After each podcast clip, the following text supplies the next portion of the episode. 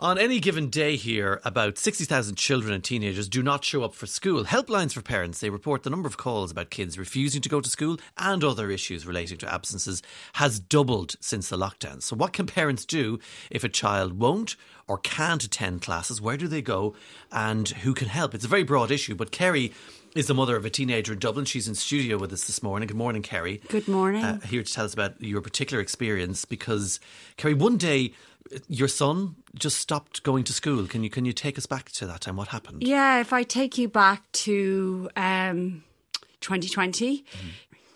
he um, had a normal primary school experience. He went to a really lovely small primary school out near us, mm. and he was happy. He was confident. He was social. He really loved primary school.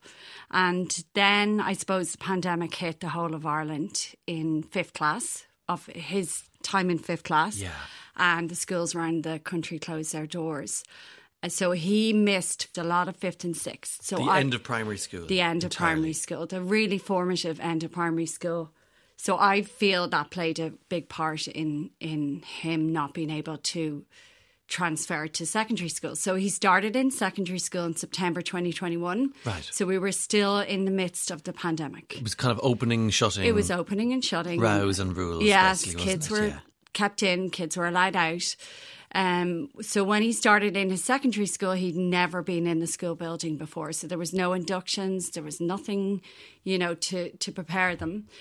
Um, and they were all wearing masks, and they were all in pods, so mm-hmm. they were actively not encouraged to socialise.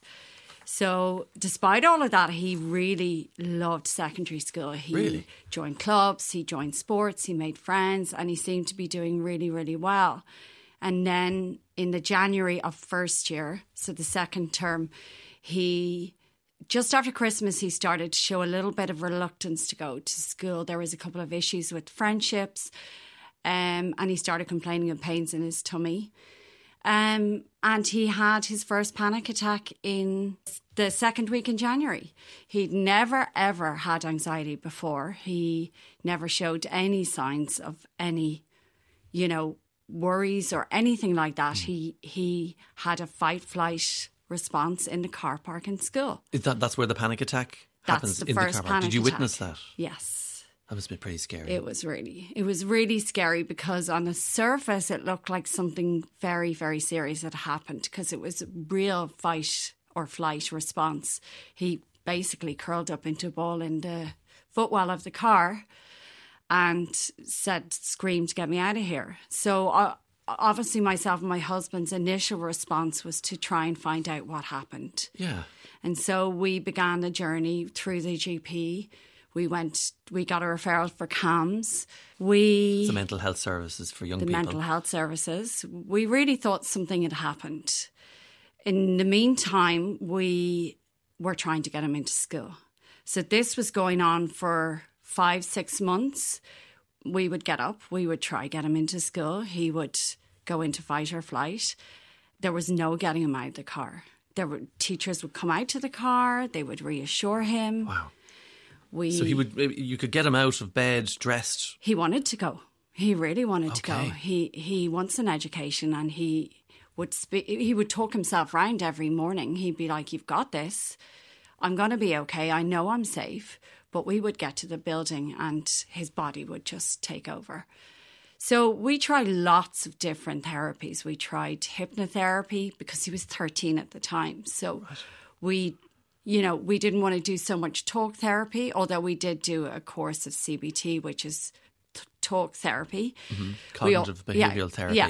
And I presume you would have been at this stage thinking it's the issues with friendships you mentioned that maybe something has happened in the school, bullying or so on, or my, just isolation. Yeah, my gut all along was that it was not one particular thing, that it was a right. mix of a lot of things. It was a mix of transferring to secondary school when he clearly hadn't, you know, been prepared. Um, friendships were were tricky. Um, he was very um, he was a joker, so he was giddy. Yeah. And so he wasn't always focused, although really, really bright. He, you know, he would be the joker too. He's good. so he's the showman in the classroom. Showman, yeah, very popular. Just, all just came to a halt. All just came to a crashing halt. He changed overnight. He absolutely changed overnight, and I was so frustrated because we could see that he had changed. A, a switch went off, and nobody seemed to be able to tell us why. So we did, as I say, we did some amazing therapy with him. Yeah. Um, but nothing, nothing huge came out of the therapy, and so he would, he would learn techniques, breathing techniques. He would read self-help books. He would journal. So he was looking for solutions. He was himself. so great at What are the conversations like when you ask him why can't you go to school or I he would just say to me, "Mum, I don't know. Let's try. Let's go." And we would get there, and his body would take over. And the panic attacks sometimes would go on for hours. It was like he went to some other place at times, not mm-hmm. all the time, but they would go on for hours. And then I would question him afterwards, and he would say, I don't remember. He just knew that if he got out of the car, he w- felt unsafe. and he wouldn't remember the episode? Not always. He wouldn't remember. You know, if teachers came out to the car in, in the height of it, he wouldn't remember those conversations. He just was fighting for his life. He had to get out of the car park. Presumably, after missing, I think it's 20 days of school, that, that it becomes an issue then, doesn't it? The They school say that. generally gets in touch with the authorities. They say that, yeah. What happens in your case Um, no one came looking. No one came looking. So after the 20 days? And so No. on? Okay. I mean, I was in touch with the school because I would uh, come up with ideas and I would suggest it to them and, and ask them for support in the mornings. So I suppose I was touching base. There was periods where I where we kept him home because obviously his mental health was starting to suffer. Yeah. Um, it's because of he just had no reason that he couldn't go to school. Is that he the, had no reason other that his body was telling him he was unsafe. That's as clear as I can say it. That's as clear as he can say it today. Yeah. Something was telling him he had to get out of there. So I would I would touch base with the school, but there was periods where long periods where he didn't present in school and no one came looking. Okay. Um, Because I think the procedure is the school is supposed to contact TUSLA, isn't that the idea? That's correct. and say there's a problem here, there's a kid not, That's not correct. coming to school. But maybe you had already been in touch with the school. Is that an explanation? Um, I think they're so overwhelmed that Oh, right. they didn't get to it. So did you have any interaction with TUSLA at all in the end? I did at the end of the road. So so how long was he out of school before? So he was out of school. We moved him uh, in second year. We we decided to do a clean slate. We worked on him all summer. He worked on himself. He was in a good place. He went. We st- We moved him to a smaller uh, secondary school near us. yeah. He made the he made the choice. He had an interview and he loved it. And he went in the first day and he loved it. He went in the second day and he thought to himself, "What if I have a panic attack in here?" Right. And that was it. And it triggered again. And that was it. He was gone again. so he only did, he, he barely did two days. He in the new barely did two days. So that was second year. So that was the journey of second year. They were superb. The staff were all so kind, but Mm-hmm. there was nothing anyone could do that made him feel safe. So they engaged with their NEPS psychologist Mm-hmm. and TUSLA got involved then. Right. So that In was second only after 10 months of that school. Before we get into then what you do next, are there other parents? Is the school telling you this is something we're seeing increasingly post lockdown? Absolutely. this is what yeah. they're telling you, okay. Yeah. Um, and they're seeing it across the board with the other principals in the areas Mm-hmm. because they're all in touch with each other. But they, other than having a resource pack, they don't have a huge amount of support. And a child who's presenting like that in a school needs a person with them because they feel unsafe, but they don't have the resources Which would be a, an SNA, especially an SNA or resources teacher. Um, we would get an hour in our school, which was great. But after the hour, that you, know, that was it. He was unsafe. He felt unsafe again. At some some days, yeah. Okay. Um, so is he kind of still going in and out to the new so- school? Uh, uh, So, and it, it, eventually, we were offered an alternative learning program out in Dún Laoghaire, which is a it's it's like a youth centre. It's offered for three days a week for a couple of hours for a short period of time. It was six weeks. And so he was able to go out and, you know, engage with his tutors, meet a couple of other children in the same boat Oh, and do some project work. But that's all with the view of getting back into school. I see. So after that program, he had some success integrating back into school, but it, it went very quickly downhill. It went back to the way it was. While he was in the place in Dún Laoghaire, he must have had, uh, he must have been relieved to hear that he wasn't the only one. He was, and he was relieved to hear there was nothing wrong with him because Hmm. he went at that and no problem. He loved it. And so it was lovely to see after a year and a half of being in his room, it was lovely for him to have a purpose to get up every day. That was the biggest problem because the only thing he was getting up for was trying to get into school, in which he failed every day. So you can imagine You're, as the you're of months kicking yourself every single day. Every single day, he felt like he'd failed, and I couldn't reassure him because there was no, there was nothing else to offer him. I was, we were both, my husband and I, both saying, "You've got to go to school. There's, you, you're 13. You can't. You, you've got to go to school." Yeah. And it, you're, you're legally required to Well, yeah. ensure he gets an education. Absolutely. I mean, You're we saying all these things. We talked about police. We talked about, you know, we tried everything. Mm. We took away all his lovely stuff. Then we went the other extreme and bought him all the lovely stuff as if it was a choice. Punishment, reward. Punishment, or we did it all. We everything. did it all. There must have been a, a psychologist or somebody, a counsellor somewhere along the, the line that said that pointed what the issue. there was lots of reasons thrown in, but I can honestly say, and I'm still not out of the woods now, but I can honestly say the pandemic was the start of it for him. Mm-hmm.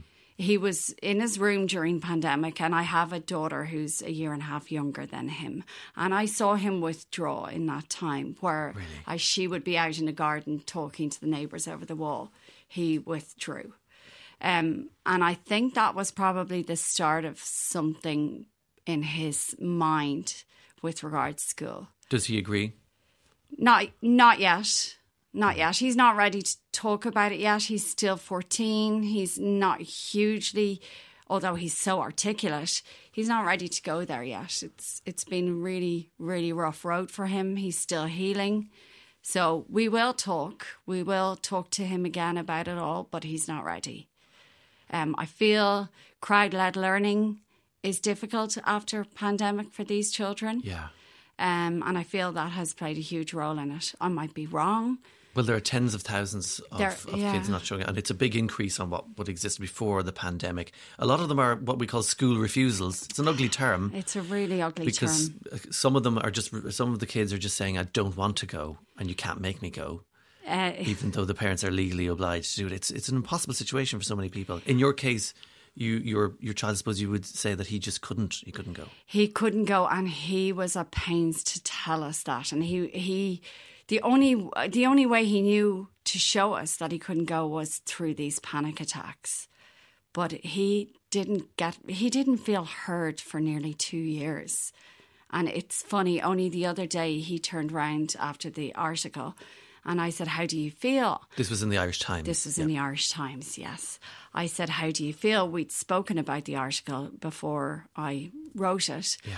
And he said, I feel like you finally get it now. And he said, I want my education, but I couldn't get into school. And I said, Sorry that we didn't hear you, but we had to keep trying because there was nothing else for you. And that broke our hearts you know, we did a lot of research in that time. I, hmm. I stopped work. My work were really good to me. and you're in education. I'm in education. Tell us what you do. I'm an SNA. Um, they gave me parental leave, which was amazing because I couldn't leave him on his own at this point. And I hammered on doors. I phoned everybody I could think of. I wrote millions of letters, not millions. I wrote a lot of letters. And I kept asking, I kept asking the questions what, what can we do for him? We cannot leave him in his room. You can't leave a 13 year old in their room developmentally. What what were other parents saying to you at the beginning?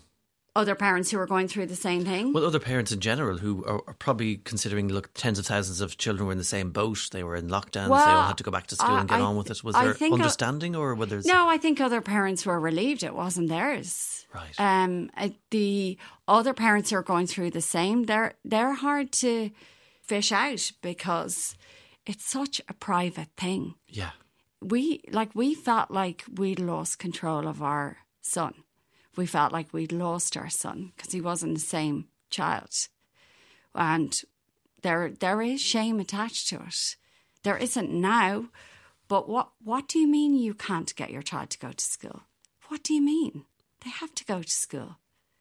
So you shut down. You hmm. you absolutely close down your bubble and you fight. And um, we eventually, the, our educational welfare officer got involved, and she was superb. She was really supportive. She did try to get him to go back to school, but I think she had to visually see his response to to understand no this this child cannot go through another day of this so she introduced us to the iScoil program so the iScoil program is an online based learning program offered for 13 to 16 year olds Okay. it's a charity based service. They offer a level 3 QQI which is the equivalent of the junior cert. So they have issues with funding. They only have so many spaces per year. Right. And this is a great service, particularly for It children who are very unwell, who who physically can't get who into school. physically can't. So you can do it online or you can do blended learning in local centres. Oh, right. So we applied for that for our son and we got refused.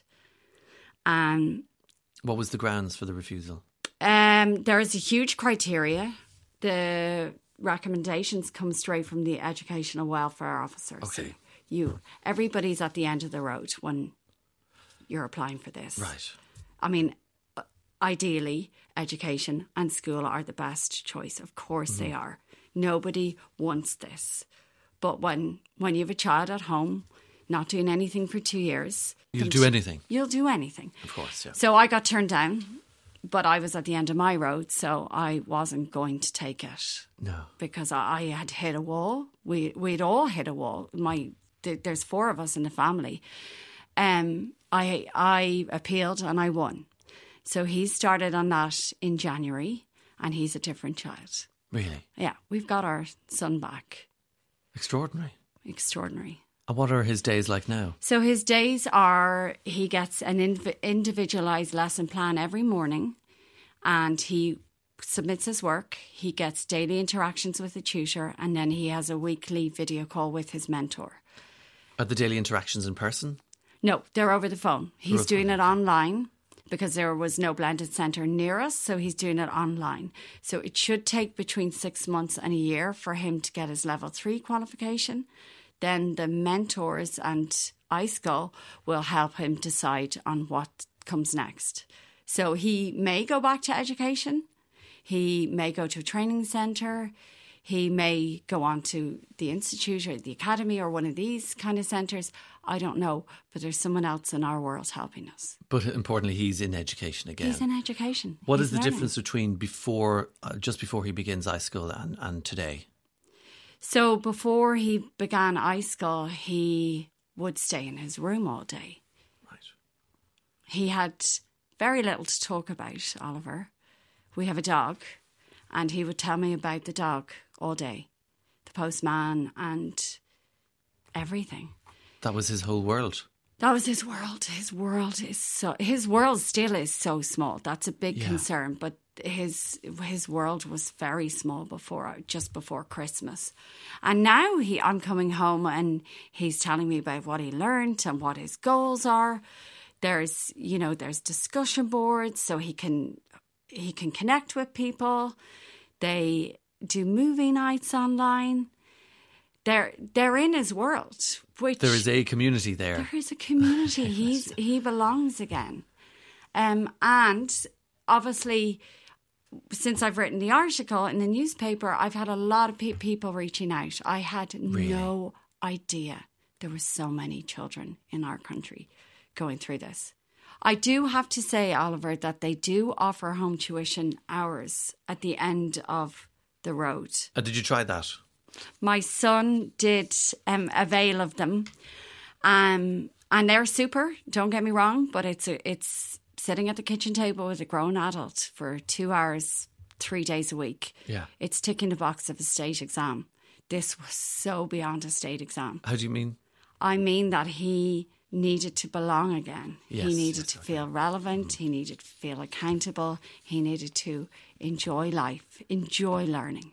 That he was back in the world again. He was back in the world. So how are things in, in the house now? Is everything Things are good. There's- Things are good. We are so not out of the woods. It's Mm-hmm. a very lonely road. It's a very unknown road. Yeah. Um, there's parallel lives going on with his peers who we would be friendly with. So that's not easy because obviously we're on the junior cert mocks at the moment, which is where he should be. But I have every confidence in him. Really? I have every confidence in him. I just need doors to be opened. I need it to not be a stigma. And I need people to just open their minds and understand that some kids can't do it. what doors would you like opened? The same doors as every other child.